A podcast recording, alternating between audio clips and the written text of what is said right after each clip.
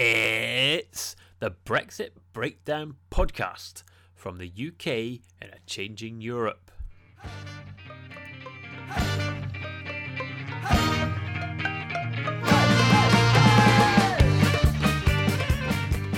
Hello and welcome to another Brexit Breakdown podcast.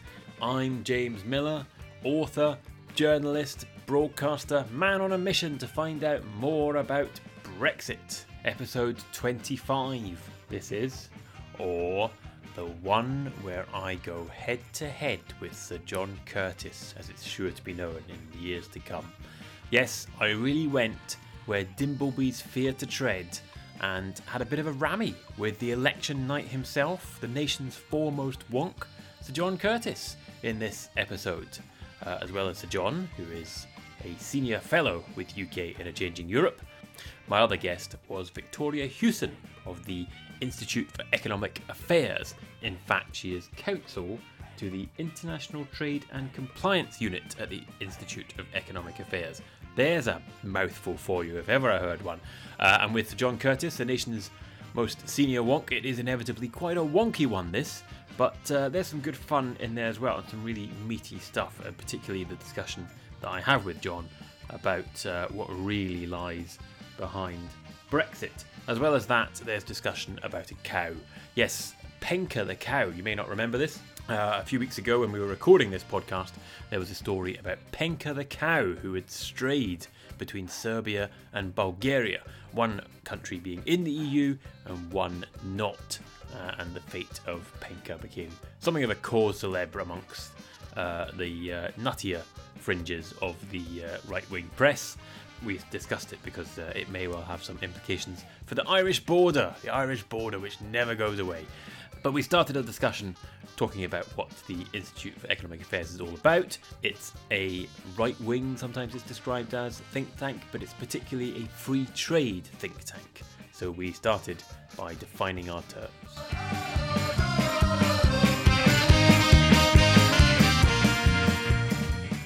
When we're talking about free markets, can you briefly sum up what you what you or the IEA means by free market for a, a layman? I or layperson, I should say. we would probably view it, and I'm speaking here as a lawyer, not an economist, Hmm. as as businesses and people and resources being able to make decisions most efficiently um, by making their own decisions undistorted by state intervention, and that will result in. But isn't the reality that all international trade is, quote, distorted, unquote, by state intervention? All international trade operates within the framework of customs and other barriers that states create, and in that sense, there is no free trade anywhere in the world. Oh, no, I think that's very that's very fair, and I think the objective of a pro-competitive, pro-free trade trade policy is to minimise those interventions. And obviously, all countries and territories have policy goals in terms of their priorities for health and environment and consumer protection.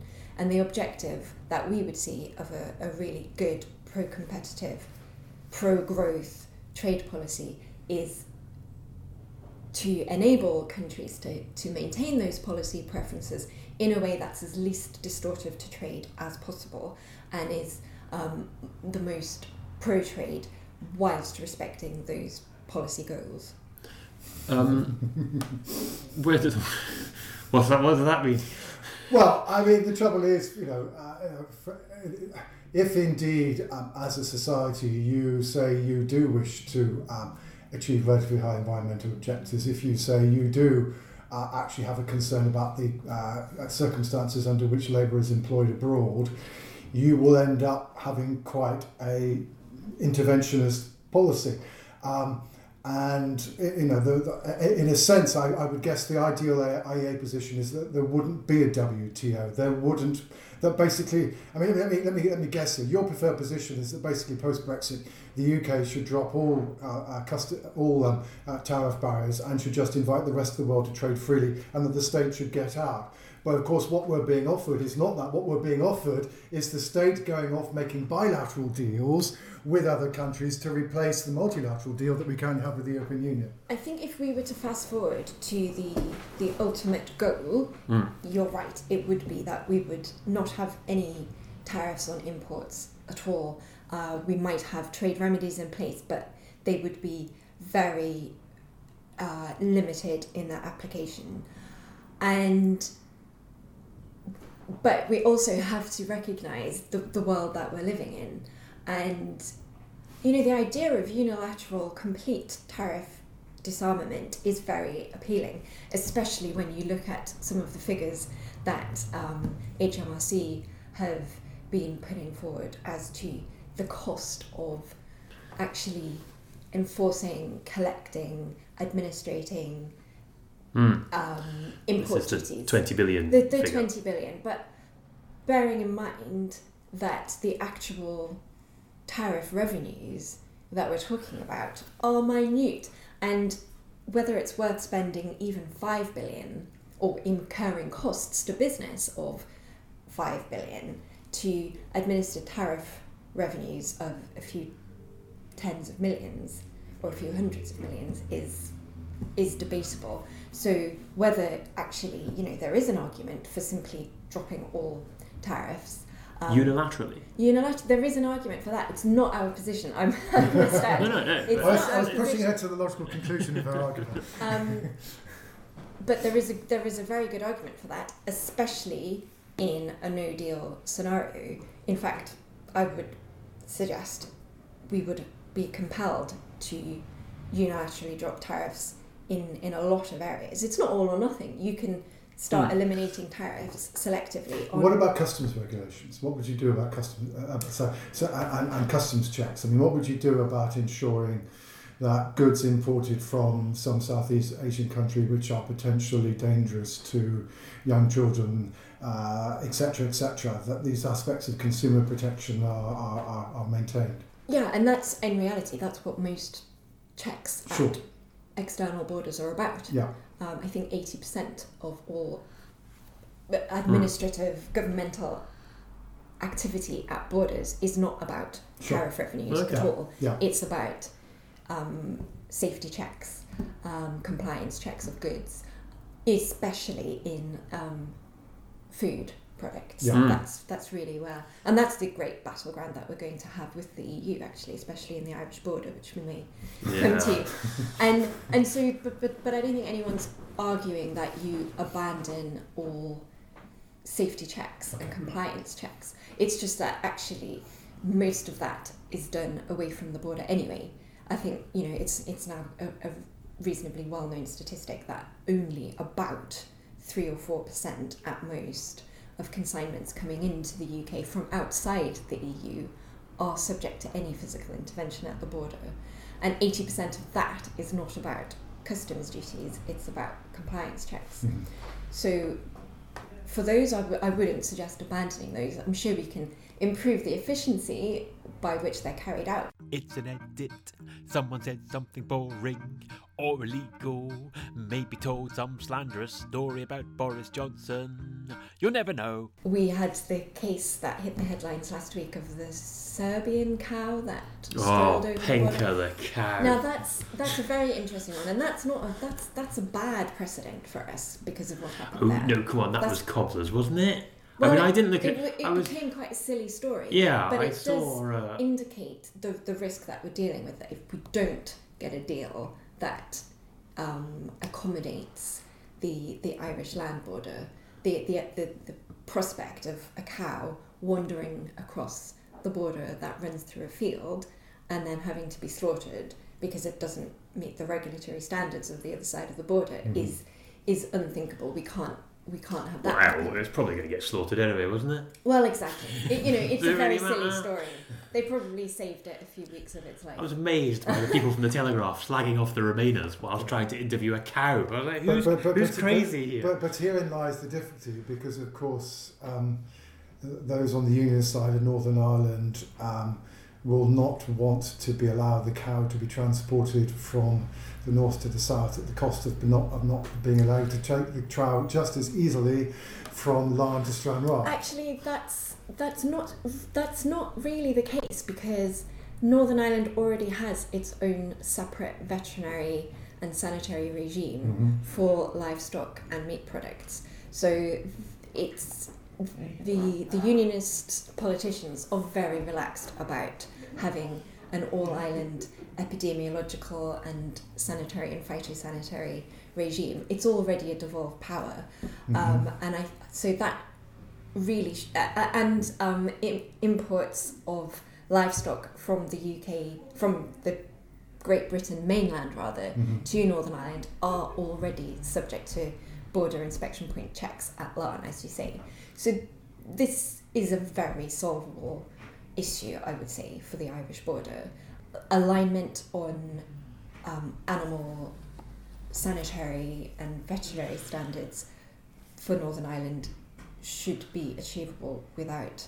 Um, But will require will require Northern Ireland to accept being a rule taker on veterinary standards. yes, but I suspect that will be less of an issue with that sector Mhm. than anything else because of the balance of interest in the economy and because of the fact that it's already sort of the case that Northern Ireland has a different regime to the rest of the United Kingdom.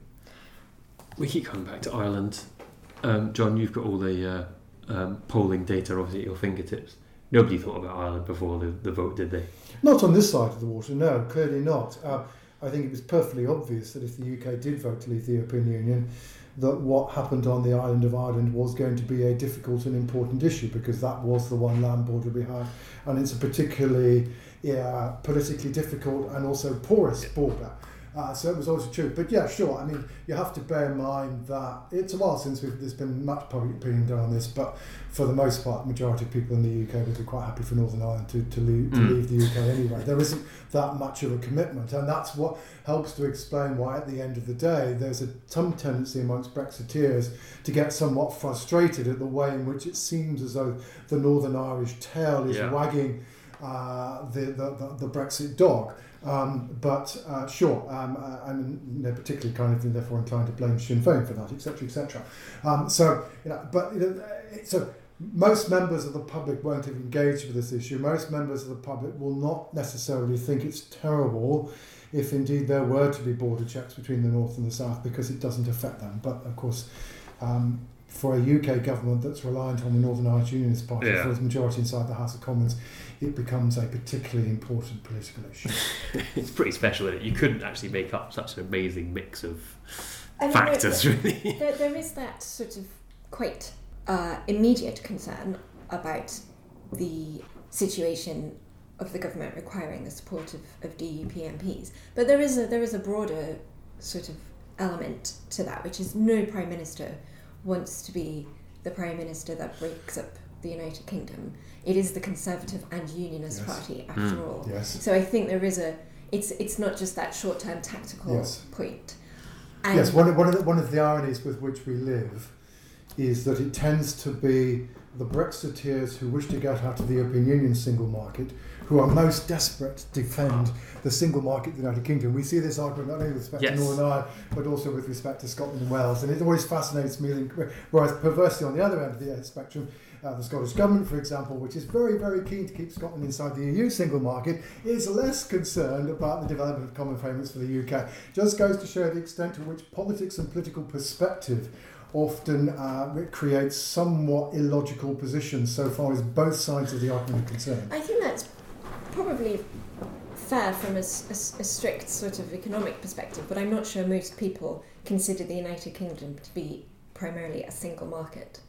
There's there's more to it than than that. Well, no, but that, but that, but, Yeah. but, but, but, but in the argument about the uh, devolution of powers over agriculture and fish, etc., which has arisen in the, way, in the wake of the Great Mm. Yes. Withdrawal Bill, that is the central issue as to whether or not um, you do or do not have to have. Uh, well, there isn't much agreement about whether you should have common frameworks, but how they should be achieved and whether or not Westminster should be able to impose them. And the truth is, we have a UK government which, on the one hand, is saying we do not wish to be part of the European Union single market, goes on to say, but we are desperate to retain Yeah. the single market in agricultural goods in the United Kingdom. It does, it has to be said, from the outside, looks somewhat perverse.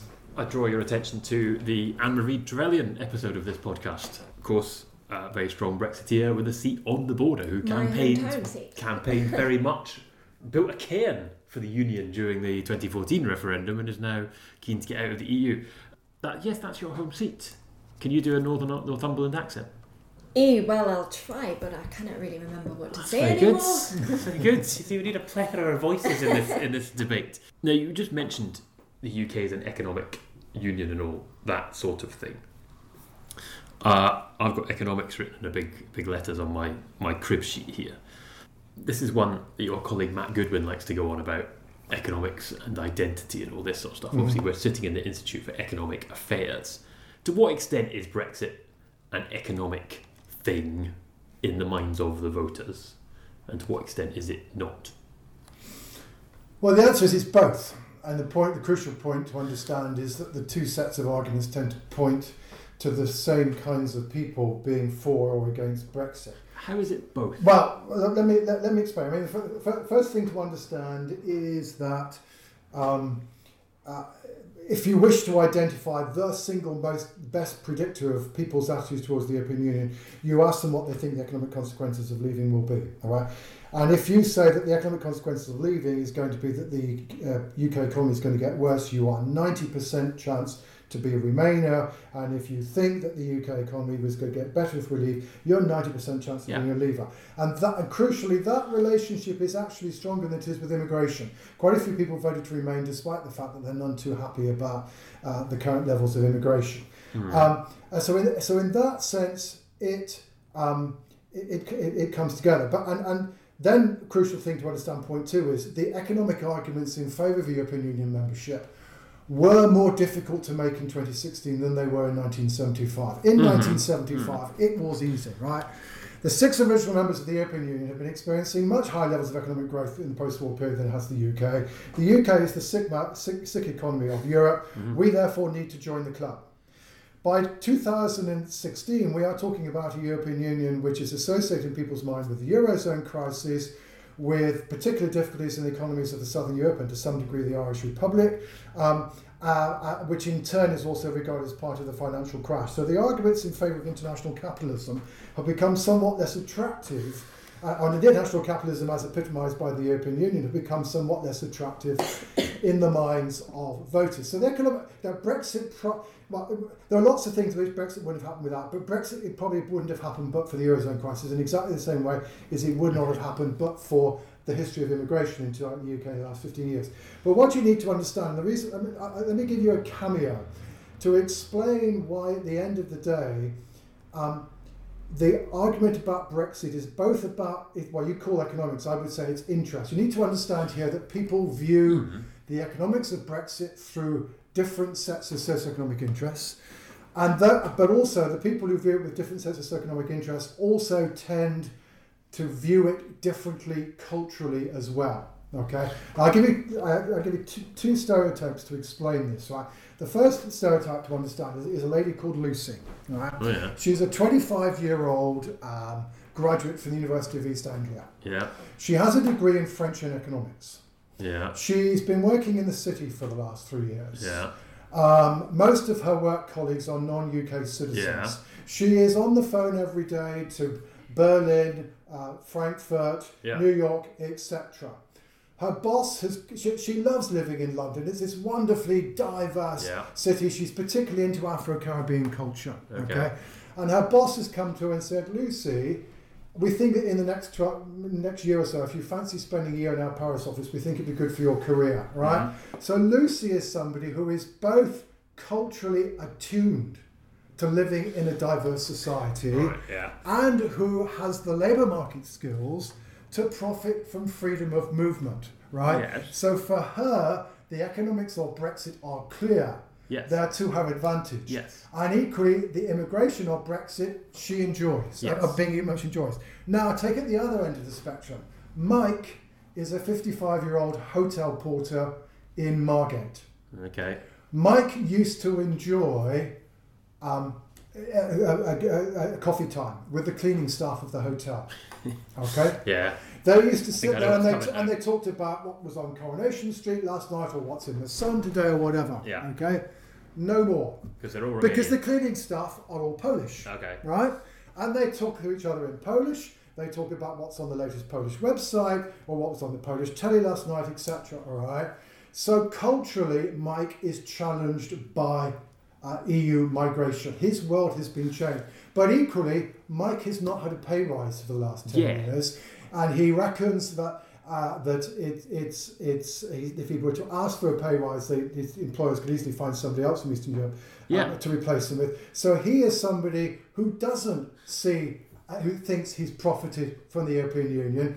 And immigration is something that happens to him Yes. rather than something from which he can take an, an advantage. So the point, therefore, is that both these cases are people whose views on the economics of Brexit um, uh, uh, and their views on the cultural consequences of EU membership align with each other because it tends to be those whose view, who, who are, are comfortable with diversity, i.e., people who are graduates who have high labour market skills, also tend to be the ones who profit from EU membership, and it is those who don't have much in the way of educational qualifications who are feel that immigration happens to them culturally and certainly are less likely to feel that EU membership is something from which they they benefit. And so therefore the arguments about economics I mean, the, the crucial thing that I think people must, that people make is to assume that this is an issue on which there is a common economic interest.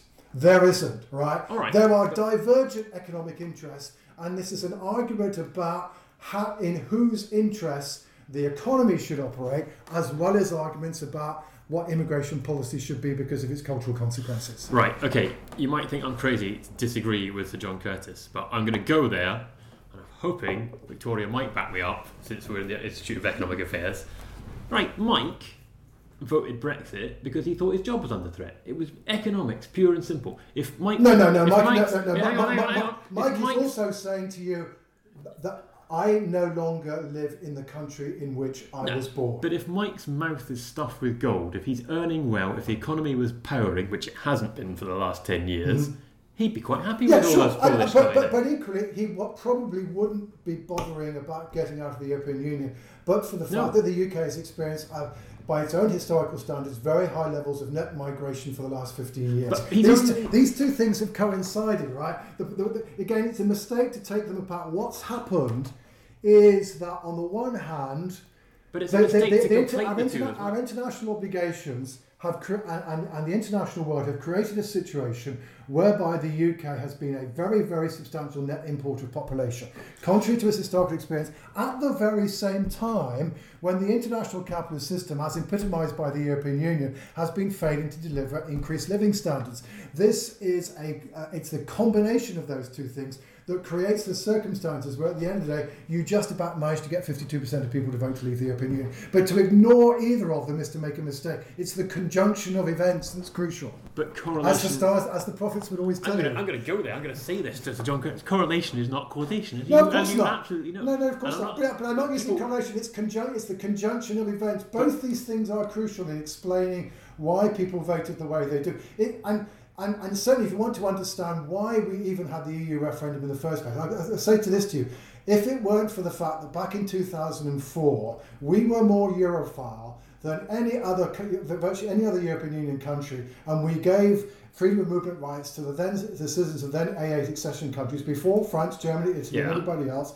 And if back in 2010 we hadn't said we're going to get net migration down to below 100,000 and completely failed to do so, we would not be where we are. But in 2004, the economy was booming. Yes, and sure. in 2010, it wasn't. No. It is the economy driving No, no, this. no, I mean, I'm not the expert in this room. But if the if the But- if, if if we hadn't if we hadn't opened the doors to the European Union in 2004, we would not uh, uh, been, we've been much less likely to have the same uh, level of of, of um, immigration that we've been that we experienced in its immediate way because we were we were the obvious country for all East, East European migrants to go to. But it was only ever allowed to be a temporary um, block on immigration from Sure. those countries. But the point is, So we would have opened our doors at the same time as Germany, France, and everybody else, as opposed to being the only destination apart from Ireland and Sweden to which you could go.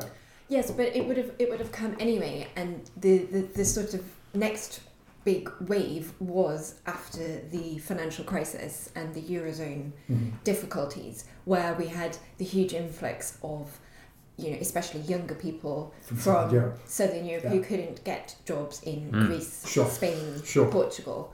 So I'm not I'm not sure. I know I know there is a very strong argument and certainly correlation with the, the that first wave where we didn't exercise the transitional controls. I'm not sure whether that would have made a huge difference in the long term because it could have only ever just delayed the the great influx that we've seen rather than you know, Well, I grant you the, the subsequent influx is indeed a- itself a function of the Eurozone crisis, etc., etc. Yeah, sure.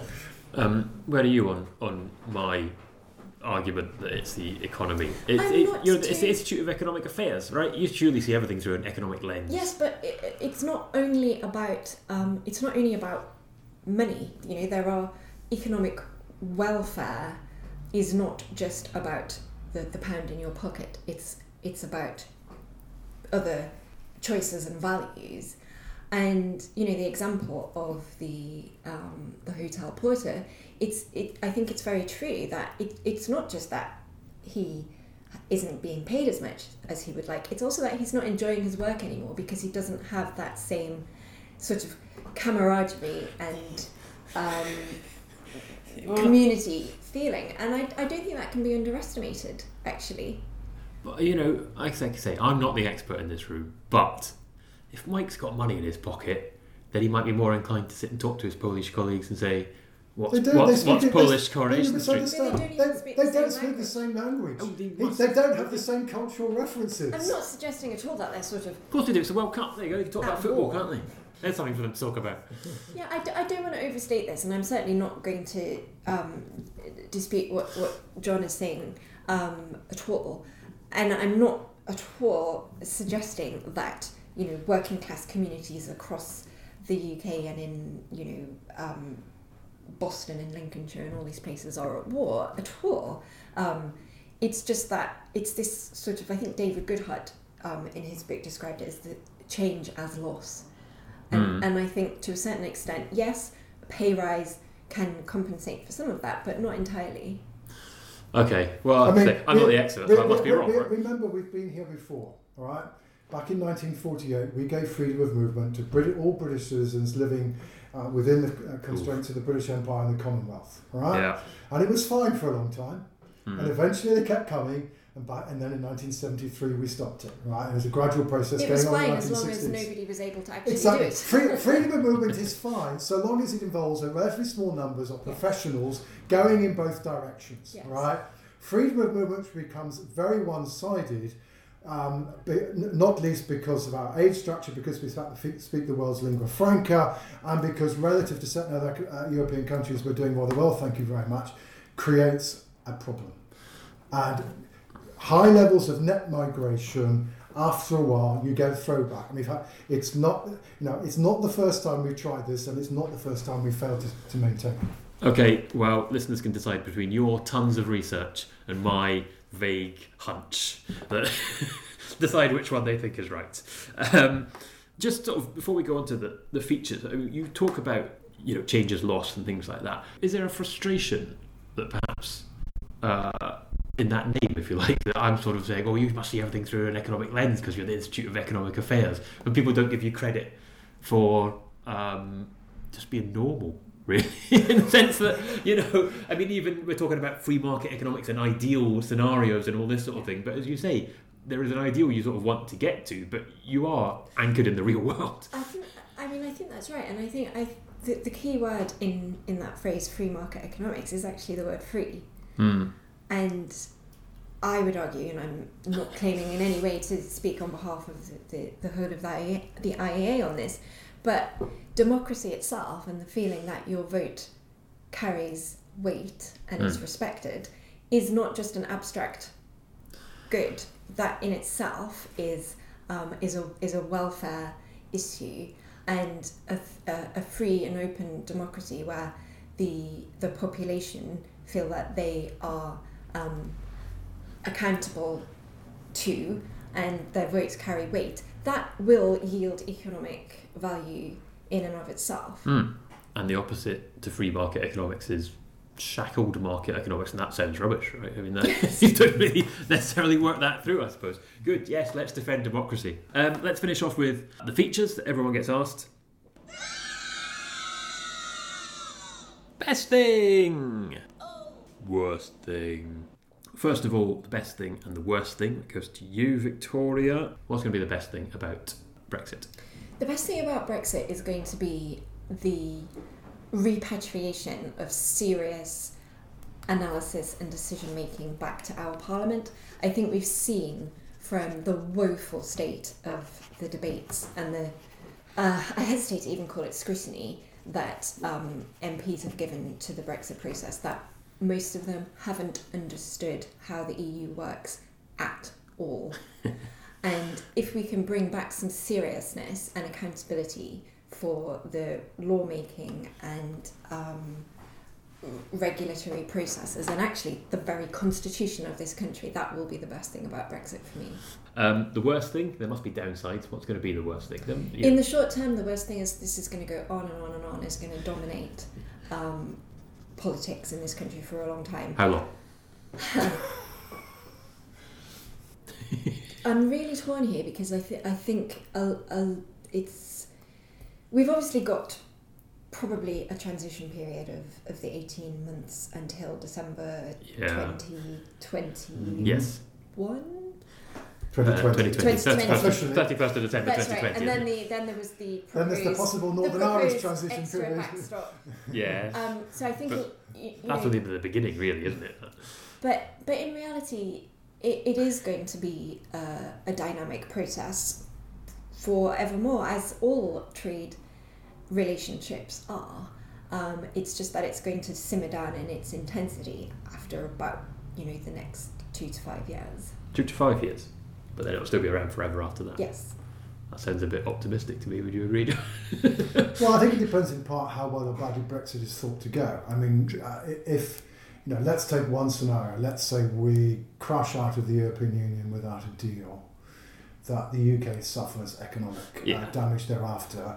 Well, that's certainly going to result in extreme difficulty for the current government um, and a substantial uh, question mark to the, to the next government as to what it does. And we'll be continuing to argue um, about what we should do. At the other end of the spectrum, you know, this government uh, a manage, does manage to uh, conclude um, a, a deal, um, and it is one that at the end is actually relatively close to the aspirations of, of, of the UK government and the majority of the public, and it doesn't result in economic disaster, and we seem to be of developing a a, a, relationship. Now, clearly, there are then many options in between those, but I suspect uh, that you know the, the, the better it is, the less we'll stop arguing, the more we'll stop arguing about it. But the worse it is, the longer it will go on. And the truth is, at this point in time, even though we are supposedly what is it nine months away from withdrawal, yeah. none of us have the foggiest idea as to how good or bad a deal we're going to get.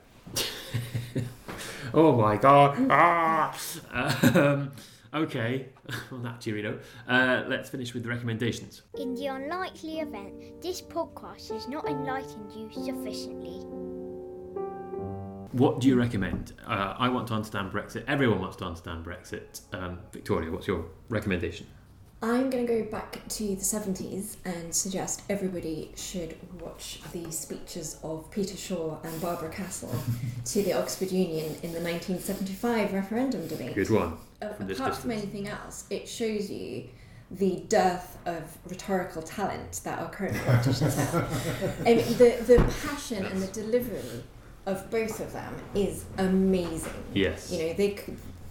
The, it very it's very persuasive and inspiring, even if you don't agree with the content. Just just from that perspective, Yeah. it's fascinating. Uh, good choice. Um, John, need another Well, mine, mine's, recommendation? mine's much more boring, but it does come follow on from the argument that you and I have been having about what's the reason why people support Brexit. So Yeah. if you haven't read it already, then you should read uh, the book by Harold Clarke, Paul Whiteley, and Matthew Goodwin on understanding Brexit, which is the one substantial analysis we've had so far as to. Uh, both the origins of the Brexit referendum and also why people voted it. It also, contain, by the way, contains a fascinating analysis in their very last chapter, which isn't so much about public attitudes, but actually attempts to answer the question Has European Union membership been good for the UK over the last 40 years? and uses various criteria, Mm. such as um, economic benefit and also the quality of governance. And shall we say, suggests that maybe it didn't make much difference. Oh, okay. Which, of course, if they're right, implies that maybe leaving the European Union isn't going to make as much difference as many people at the moment on both sides of the argument seem to think.